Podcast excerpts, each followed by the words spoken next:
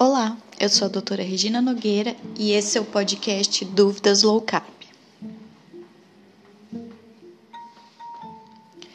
No episódio anterior, a gente falou sobre o mal-estar que pode acontecer nos primeiros dias, né, da adaptação de uma dieta baixa em carboidrato. E eu contei para vocês que, na verdade, esse mal-estar não é a falta do carboidrato, sim a queda, né, dos níveis de insulina que ficam cronicamente altos com a nossa alimentação moderna típica, né? Então hoje eu vou conversar mais com vocês sobre a insulina, né? É, tem um pouco de, de exagero, né? E algumas pessoas até que não concordam muito com a abordagem, falam que a gente demoniza a insulina e isso não é verdade, né? A insulina é um hormônio produzido pelo pâncreas e ela é essencial à vida, tá? Sem esse hormônio, sem a, a produção da insulina, isso é incompatível com a vida. A vida humana não é possível. A gente tem uma doença que é diabetes tipo 1, né? Na qual o indivíduo não tem perde né, a capacidade de produção da insulina pelo corpo e se ele não for tratado, se ele não receber insulina exógena, né, insulina aplicada, isso é incompatível com a vida. O, o indivíduo acaba perdendo a vida por essa falta da insulina. Ou seja, não existe demonização da insulina. Né? A insulina é essencial, é um hormônio essencial. O que acontece é que muito de uma coisa boa pode ser ruim, né? É, sorvete é bom, muito sorvete é ruim. É mais ou menos isso, né?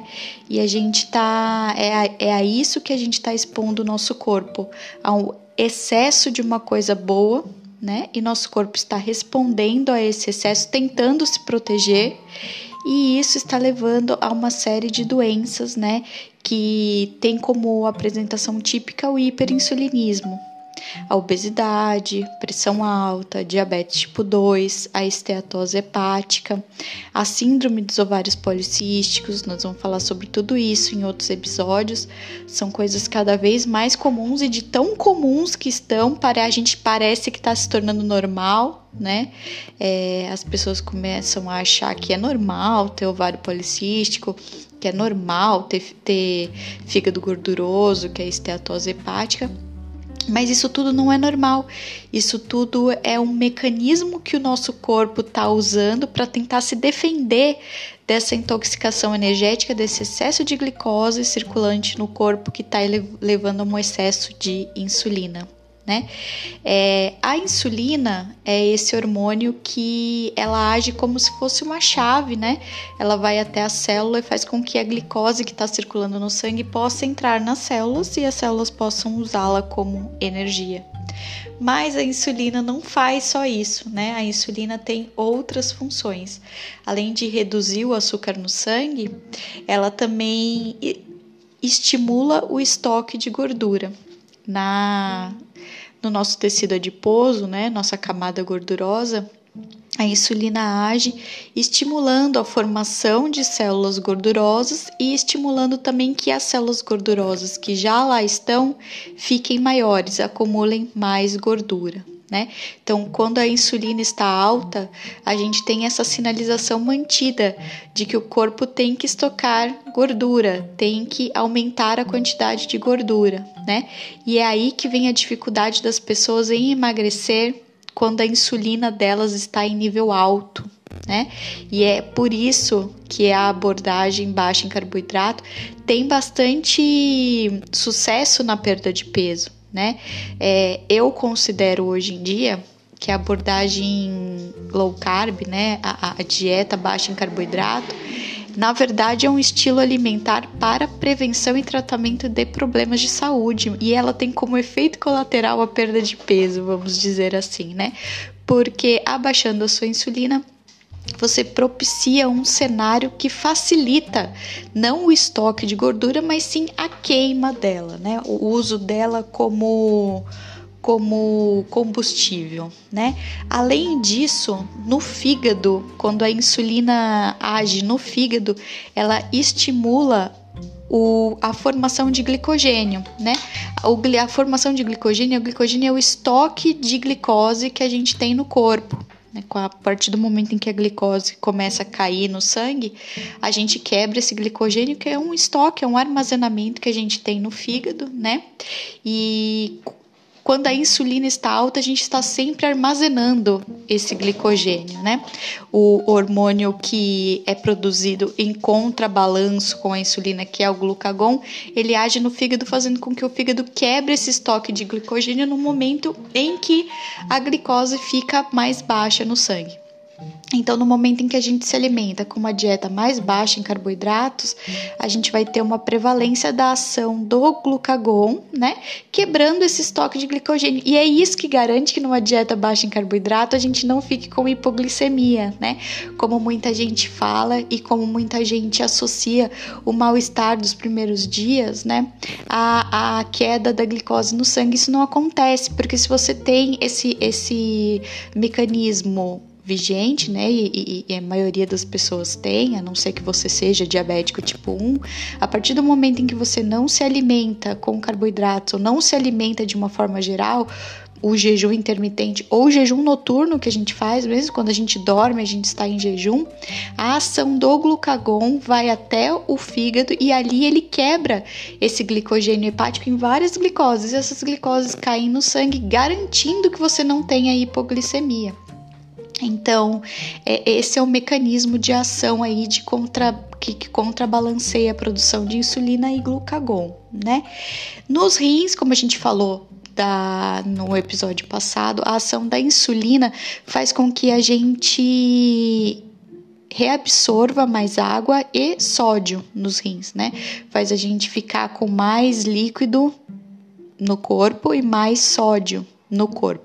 Essa é a ação da insulina nos rins e nos músculos também a insulina age fazendo com que eles formem sua reserva de glicogênio também. Os músculos têm a reserva de glicogênio deles, mas a reserva de glicogênio deles é geralmente reservada para momentos de exercício, né? O glicogênio muscular vai ser degradado no momento em que aquele músculo precisa de energia e essa energia vai ser usada localmente, né? E a insulina também age abrindo canais para que o músculo capte aminoácidos, que são as pecinhas da proteína, né? E aí vem a justificativa das pessoas que não na verdade que não entendem, né? Não, não estudaram profundamente a abordagem e de uma maneira um pouco equivocada dizem assim: "Ah, então tá vendo? Se você mantém sua ingesta baixa de carboidrato, sua insulina vai ficar baixa e a insulina é um hormônio anabólico, é um hormônio que forma músculos. E isso é verdade. A insulina é um hormônio anabólico, não só dos músculos, mas ela forma tecido gorduroso também. O anabolismo aí é para tudo, né? É, então, se você come pouco carboidrato, sua insulina está baixa e por isso você não forma ou perde massa magra. E isso é uma besteira repetida muitas vezes por muitas pessoas que não concordam, não gostam da abordagem, né? E não a estudaram profundamente. O fato é que a gente tem uma produção de insulina o tempo todo mesmo não consumindo carboidratos. A gente tem uma, uma produção de insulina que chama insulina basal, né? É uma secreção constante, sem picos, ou seja, a captação de aminoácidos pelos músculos é sempre possível, né? Não há perda maior de massa magra numa dieta baixa em carboidrato, né? Ou num, numa dieta cetogênica ou no jejum intermitente, simplesmente pelo fato de do, dos carboidratos não estarem presentes, né? Não é isso que causa a perda de massa magra. É, a perda de massa magra acontece em grandes perdas de peso. Então, se você tem bastante peso para perder, você, se você perder muito peso, tanto com a dieta baixa em gordura, que é a low fat, que é a, a, a dieta tradicional, como fazendo jejum ou comendo menos carboidrato, se você tem muito perdo, peso a perder e essa perda vem acontecendo, massa magra será perdida também, junto com a gordura. Isso é esperado, isso acontece em todos os processos de perda de peso, tá? É, as pessoas hipervalorizam né, essa perda a ponto de perderem 15 quilos de massa, massa gorda, né, 15 quilos de gordura e ficarem preocupados porque perderam 3 quilos de massa magra, né, gente? Vamos focar nas coisas boas, né? Perder 15 quilos de massa gorda, de, de gordura, é algo espetacular, é algo que para o seu metabolismo, para sua saúde, é sensacional. E esses 3 quilos de massa magra são um efeito colateral, e aí muito disso também é água, né? Quando a gente faz essas medidas por bioimpedância, a gente considera massa magra não só o músculo, mas é, a água ali conta também. Então a perda também não é tão grande. É algo que é insignificante frente à perda de massa gorda, né? Então é muito importante vocês perceberem isso que a essas dietas, a, a, dieta baixa em carboidrato, o jejum, a cetogênica, não vai te trazer prejuízos quanto, quanto a massa magra, né? Que é uma preocupação muito grande das pessoas. É, a perda de massa magra acontece de forma importante quando a ingesta de proteína não é adequada né? Então, eu tenho visto e alguns trabalhos também mostram que na verdade, no jejum e na dieta baixa em carboidrato, na dieta cetogênica, que na verdade se trata de um jejum metabólico, a gente vai falar sobre isso mais para frente, a massa magra fica mais protegida do que numa dieta baixa em gordura né?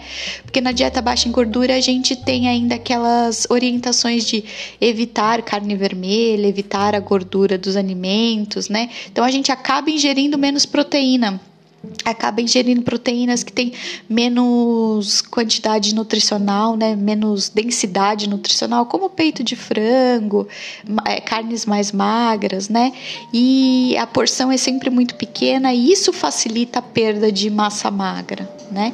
Então é muito importante a gente perceber que para proteger a sua massa magra, a ingestão de proteínas tem que estar adequada porque o músculo é feito de proteína. O músculo precisa de aminoácido, né? E não é a baixa da insulina que vai impedir que eles se formem ou que eles não sejam degradados, tá? Para formar massa magra, para formar músculos, o treino é necessário, o treino de força é necessário, né? Então não adianta você querer que seus músculos se hipertrofiem, né, fazendo uma dieta baixa em carboidrato, com uma dieta com uma ingesta adequada de proteína. Se você não treina, você tem que treinar, né? E isso a gente pode falar num episódio mais para frente. Agora voltando à insulina e seu papel né? Insulina, hormônio essencial. Mesmo comendo poucos carboidratos, você vai continuar tendo a ação dela, tá? O que acontece na dieta, na, na dieta preconizada hoje em dia, que tem a base da, nossa, da, da, da ingesta em carboidratos, né? A nossa insulina fica constantemente alta, né? E nosso corpo ele, ele trabalha com uma homeostase, né? Ele trabalha com um, um regime de equilíbrio. Toda vez que alguma coisa está muito alta, o corpo precisa agir para que isso volte para o, o nível de normalidade. Né?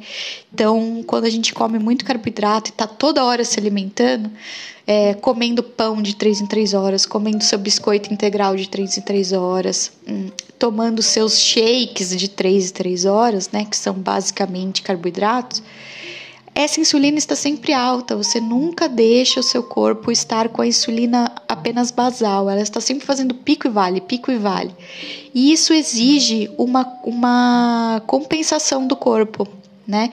É, essa glicemia sempre aumentando, porque você está sempre comendo, que exige então que o pâncreas libere insulina mais vezes do que o nosso corpo está projetado para fazer, isso acontece, faz com que o corpo entre num, num regime de compensação e essa compensação é a resistência insulínica. Né?